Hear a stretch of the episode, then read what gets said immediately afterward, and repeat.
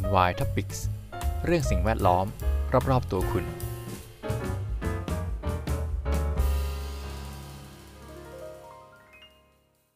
สวัสดีครับ ยินดีต้อนรับเข้าสู่รายการ NY Topics กับผม พีทันสถิตพันธิพักดีครับ วันนี้มากับข่าวสั้นกันบ้างนนะครับ รู้สึกว่าพักหลังนี่ EP จะยาวขึ้นเรื่อยๆนะแบบครึ่งชั่วโมง 20 กว่านาทีกันไปละก็อยากจะมาแบบสั้นๆ บ้าง ผมคิดว่าวันนี้น่าจะไม่เกิน 10 นาทีนะครับ เป็นข่าวจากไทยรัฐนะครับ เป็น section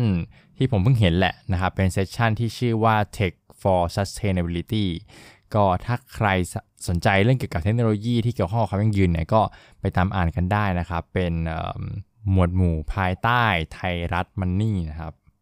สตาร์ทอัพอเมริกาผลิตเทคโนโลยีลดกรดในน้ำทะเล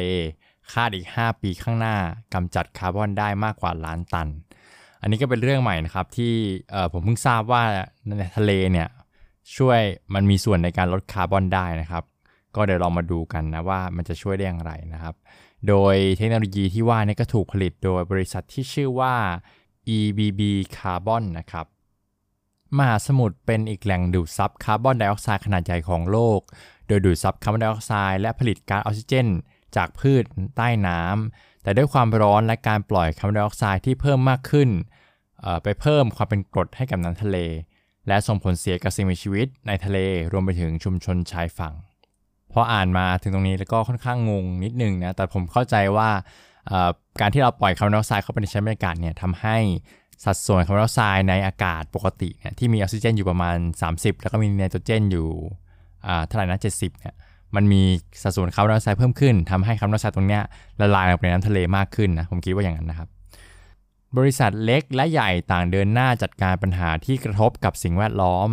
ซึ่งก็รวมไปถึงบริษัทอย่าง Equatic Captura Running Tide และ EBB Carbon บริษัทสตาร์ทอัพจากอเมริกาที่กำลังจะพูดถึง ซึ่งใช้เทคโนโลยีในการฟื้นฟูมหาสมุทรและเพิ่มความสามารถในการทำงานตามธรรมชาติของผืนน้ำ EBB Carbon ใช้ไฟฟ้าเคมีหรือ Electrochemistry เพื่อเร่งกระบวนการดูดซับคาร์บอนและผลิตออกซิเจน เพื่อลดความเป็นกรดในน้ำทะเล และรับมือกับสภาพอากาศที่แปรปรวน เริ่มต้นการทำงานร่วมกับฟาร์มเพาะเลี้ยงสัตว์น้ำ โรงงานกลั่นน้ำทะเล แลบวิจัยมหาสมุทรและพื้นที่อุตสาหกรรมต่างๆ ที่มีการใช้น้ำทะเล โดย Ebb จะดักจับกระแสน้ำเค็มในพื้นที่ และใช้กระบวนการทางไฟฟ้าเคมีเพื่อแยกกรดในน้ำ โดยมีการวัดความเป็นกรดด่างของน้ำแบบ real-time เพื่อให้สามารถปล่อยน้ำที่มีค่ากรดด่างตามธรรมชาติของมหาสมุทรแต่ละแห่ง และทำให้มหาสมุทรกลับมาดูดซับคาร์บอนไดออกไซด์ได้ดีขึ้นอีกครั้งเบนชาเบล CEO และผู้ร่วมก่อตั้งของ EBB Carbon คาดการว่า ในอีก 5 ปีข้างหน้า บริษัทจะสามารถกำจัดคาร์บอนไดออกไซด์ได้มากกว่า 1 ล้านตันต่อปี เพียงปรับปรุงความสามารถทางธรรมชาติของมหาสมุทรทางด้าน Gabriel c r a ซึ่งเป็น MD จาก Prelude Ventures บริษัทลงทุนสตาร์ทอัพจัดการปัญหาสภาพภูมิอากาศ ได้กล่าวถึงโอกาสทางธุรกิจของ EBB Carbon ว่า ปัจจุบันมีตลาดคาร์บอนภาคสมัครใจขนาดใหญ่ รวมไปถึงบริษัทขนาดใหญ่ที่ยินดีจ่ายเพื่อกำจัดคาร์บอน จากชั้นบรรยากาศ เพื่อชดเชยการปล่อยมลพิษ จากการทำธุรกิจ และด้วยตลาดนี้เพียงอย่างเดียวก็นับเป็นโอกาสทางตลาดที่มูลค่าหลายพันล้านดอลลาร์ ทีนี้บทความของไทยรัฐเนี่ยเขาเอามาเล่าแค่นี้นะครับ ผมก็เลยเข้าไปดูเว็บไซต์ของ EBB Carbon เพิ่มเติมนะครับแล้วเขาก็มีอธิบายเกี่ยวกับวิธีการทำงานของเขาเพิ่มนะครับ ผมก็เลยอยากจะมาเล่าให้ฟังอีกทอดหนึ่งนะครับ โดยในเว็บเขาก็มีอธิบายขั้นตอนอยู่นะครับ แบ่งเป็นทั้งหมด 7 ขั้นตอนด้วยกัน ขั้นตอนแรกเนี่ยเขาก็จะทำงานร่วมกับฟาร์มที่ทำเกษตรเกี่ยวกับสัตว์ทะเลนะครับ แล้วก็หรือเป็นพวกโรงบำบัดน้ำโรงที่นำเขาเรียกผลิตน้ำมากกว่า เอาน้ำทะเลมาผลิตเป็นน้ำน้ำใช้น้ำจืดนะครับ แล้วก็พวกแลบวิจัยต่างๆ หรือว่าแหล่งโรงงานอุตสาหกรรม ที่มีการนำน้ำทะเลมาใช้อะไรเงี้ยนะครับ ก็เอาเหมือนเอาเครื่องมือเขาไปติดตั้ง แล้วก็ดูดน้ำตรงเหล่านี้ขึ้นมา จากนั้นเขาก็ นำน้ำเนี่ยครับ step ที่2เนาะก็เอาน้ำไหลผ่านเข้ามาในอุปกรณ์ของเขา ซึ่งอุปกรณ์ของเขาเนี่ยจะเป็นเครื่องแยกประจุไฟฟ้านะครับ ที่เขาบอกว่าเป็น electrochemistry นะครับ ก็คือแยกประจุน้ำบวกลบออกจากกันนะครับ คือน้ำทะเลเนี่ยมันก็จะเป็นน้ำใช่ไหมก็จะมี H2O แล้วก็มีพวกเกลือที่เป็นโซเดียมคลอไรด์นะเป็น ACl อันนี้อันนี้ถ้าใครไม่ได้เรียนเคมีมาก็เดี๋ยวผมอธิบายให้ฟังเนาะมันจะเป็นบวกกับลบครับประจุบวกประจุลบ Na เนี่ยจะเป็นโซเดียมนะครับก็จะเป็นประจุบวก ส่วน Cl เนี่ยจะเป็นประจุลบใช่ไหมครับ และในน้ำเนี่ยก็ยังจะมีพวกไฮโดรเจนนะครับจาก H2O อะไรเงี้ย พอเรามันผ่านไอตัวอุปกรณ์เขาที่เป็นการแยกประจุนะครับ ก็จะได้สารประกอบที่เป็นเอ่อเป็นกรดกับที่เป็นด่างหรือที่เรียกว่า alkaline เนี่ยออกมา ซึ่งตัวกรดเนี่ยเขาจะเป็นเอ่อ HCl นะครับ ก็คือเป็นไฮโดรคลอริก ส่วนถ้าเป็น alkalinity ถ้าเป็นด่างเนี่ยก็จะเป็นโซเดียมไฮดรอกไซด์นะครับเป็น OH นะครับ พอเขาแยกได้อย่างนี้นะครับ step ต่อไป step ที่ 4 ก็คือ เขาก็จะมีการตรวจวัดว่าน้ำทะเลในบริเวณนี้ที่เขาดึงเข้ามาเนี่ยมันควรจะเป็นค่า pH ประมาณไหนนะครับ เขาก็จะไปผสมอะไรกันให้มันเป็นเอ่อเป็นเป็น pH ที่เหมาะสมในพื้นที่นั้นๆนะครับ เพื่อรักษาสมดุลเนาะจากนั้น step ที่ 5 ก็คืนน้ำที่ดูดมา กลับคืนไปในทะเลนะครับ แต่เราจะไม่ได้คืนทั้งหมดนะครับ เราจะเอาตัวเฉพาะตัวที่เป็นด่าง หรือที่เรียกว่าเป็น alkalinity เนี่ยลงไปอย่างเดียวนะครับ ก็คือ NaOH นะครับปล่อยลงไปคืน ส่วนที่เป็น HCl ที่เป็นกรดนะครับ ก็เอาไปจัดการต่อนะครับ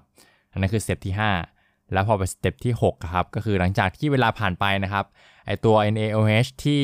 ที่เราปล่อยคืนไปครับ มันก็จะแตกตัวเป็นประจุ Na กับ OH ซึ่งตัวที่เป็นพระเอกอะคือคือ OH หรือว่า ไฮดรอกไซด์ไอออนนะครับก็จะอยู่ในน้ำทะเล ซึ่งตัวนี้ครับจะไปจับกับคาร์บอนไดออกไซด์ที่ละลายอยู่ในน้ำอีกทีหนึ่งนะครับ เกิดเป็นสารประกอบไบคาร์บอเนตในสเต็ปที่ 6 ซึ่งก็จะเป็นตัวที่ดักจับคาร์บอนไดออกไซด์ในน้ำให้อยู่ในน้ำในสถานะที่เสถียรไปอีกนานหลายหมื่นปีนะครับ โดยกระบวนการที่ว่าเนี่ยเขาก็ เคลมว่ามันใช้เวลาประมาณอาทิตย์ถึงเดือนนะครับ กว่าที่สารละลายอัลคาไลหรือไอโอ OH ไอออนเนี่ยจะไปทำปฏิกิริยากับคาร์บอนไดออกไซด์ในน้ำบริเวณนั้นนะเนาะและสเต็ปสุดท้ายที่ 7 นะครับเขาก็บอกว่าการที่น้ำทะเลเนี่ยมีตัวสารประกอบไบคาร์บอเนตเยอะๆเนี่ยจะเป็นตัวทำให้น้ำทะเล อยู่ในสภาวะสมดุลนะครับ ก็คือ pH ไม่ไม่ไม่เพิ่มขึ้นลดลงจากการที่มีคาร์บอนไดออกไซด์ในบรรยากาศเพิ่มขึ้นนะครับ แล้วนอกจากนี้พอพอบรรยากาศมีคาร์บอนไดออกไซด์เพิ่มขึ้นใช่ไหมมันก็ละลายลงไปในน้ำจริงๆ ไม่ต้องเพิ่มขึ้นหรอกมันก็มีการละลายคาร์บอนไดออกไซด์ในน้ำทะเลอยู่แล้วเรื่อยๆนะครับมันก็จะมีประจุไอออนของไฮดรอกไซด์เนี่ยคอยจับเรื่อยๆ ก็ก็จะมี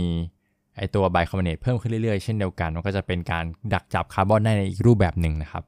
ก็เป็นวิธีหนึ่งที่น่าสนใจนะครับกลไกที่เขาเล่ามา แต่ส่วนตัวเนี่ยยังมีอะไรประเด็นอยู่ ผมเชื่อว่ามันคงเป็นข้อจำกัดนะครับ เพราะว่า พื้นที่คือทุกคนพอนึกสภาพเหมือน เราตามน้ำพริกละลายแม่น้ำครับใช่ไหมเราดูดน้ำทะเลเข้ามา น้ำทะเลมันมีเยอะมาก แล้วเราดูดเข้ามาปริมาณหนึ่งแล้วเราก็ทำการแยกไอตัวไอออน ที่เป็นกรดกับด่างออกไปใช่ไหมเราก็ปล่อยเฉพาะส่วนด่างลงไปในทะเลคืน แล้วก็ปรับให้ทะเลมันเป็นอยู่ใน pH ที่เหมาะสมในแต่ละพื้นที่มันค่อนข้างจำกัดนะครับ แล้วก็นั่นแหละมันเหมือนตอนน้ำพริกละลายแม่น้ำเนาะ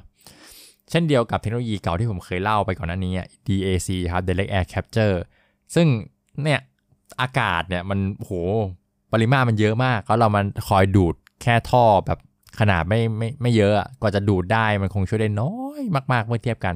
ซึ่งวิธีนี้ผมว่าไม่แตกต่างกันเลยครับ มันเป็นการเอาเขาเรียกอะไรมันมันมันเยอะมากอะ่ะมันดึงมาแล้วค่อยๆอ่าอย่างเช่น DAC ใช่ไหมก็คือดูดอากาศมาแล้วเขาก็กองเอาคาร์บอนไดออกไซด์ออกไปอย่างเงี้ย คืออากาศมวลปริมาณมันเยอะมากๆ เช่นเดียวกับน้ำทะเลผมพูดวนแล้วนะทุกคนพอเห็นภาพใช่ไหมครับ คือมันก็คงเป็นอีกอีกทางหนึ่งที่ช่วยนะครับที่ช่วยแต่คงไม่ใช่พระเอกหลักนะครับ พระเอกหลักก็คืออยู่ที่การเรียกว่าอะไรนะลดลดการปล่อยอยู่ดีนะครับ อันนี้ก็เป็นตัวช่วยหนึ่งที่น่าสนใจ แล้วก็ผมมองว่ามันคงเป็นกลไกหนึ่งที่บริษัทเขาจะ net zero ได้แหละ ก็คือมาสนับสนุน บริษัทเหล่านี้ที่ทำสตาร์ทอัพที่ทำธุรกิจเกี่ยวกับการลด การแบบลดคาร์บอนออกจากชั้นบรรยากาศจริงๆอะ่ะซึ่งเป็นวิธีที่ยอมรับได้นะครับ ในกรณีที่เราจะนับเป้าหมาย net zero ไม่ได้เน็ตไม่ได้นับเฉพาะ carbon neutrality เนาะถ้าใครงงสงสัยเกี่ยวกับ wording net zero กับ carbon neutrality ก็ลองย้อนกลับไปดู Envitopics EP 21 ได้นะครับ ก็จะพูดถึงความแตกต่างระหว่าง carbon neutrality แล้วก็ net zero นะครับผมฝากขายไปหนึ่งกลุ่ม อะสรุปนะครับก็เป็นวิธีหนึ่งที่น่าสนใจแล้วก็มีเทคโนโลยีใหม่ๆผมผมชอบนะเวลามี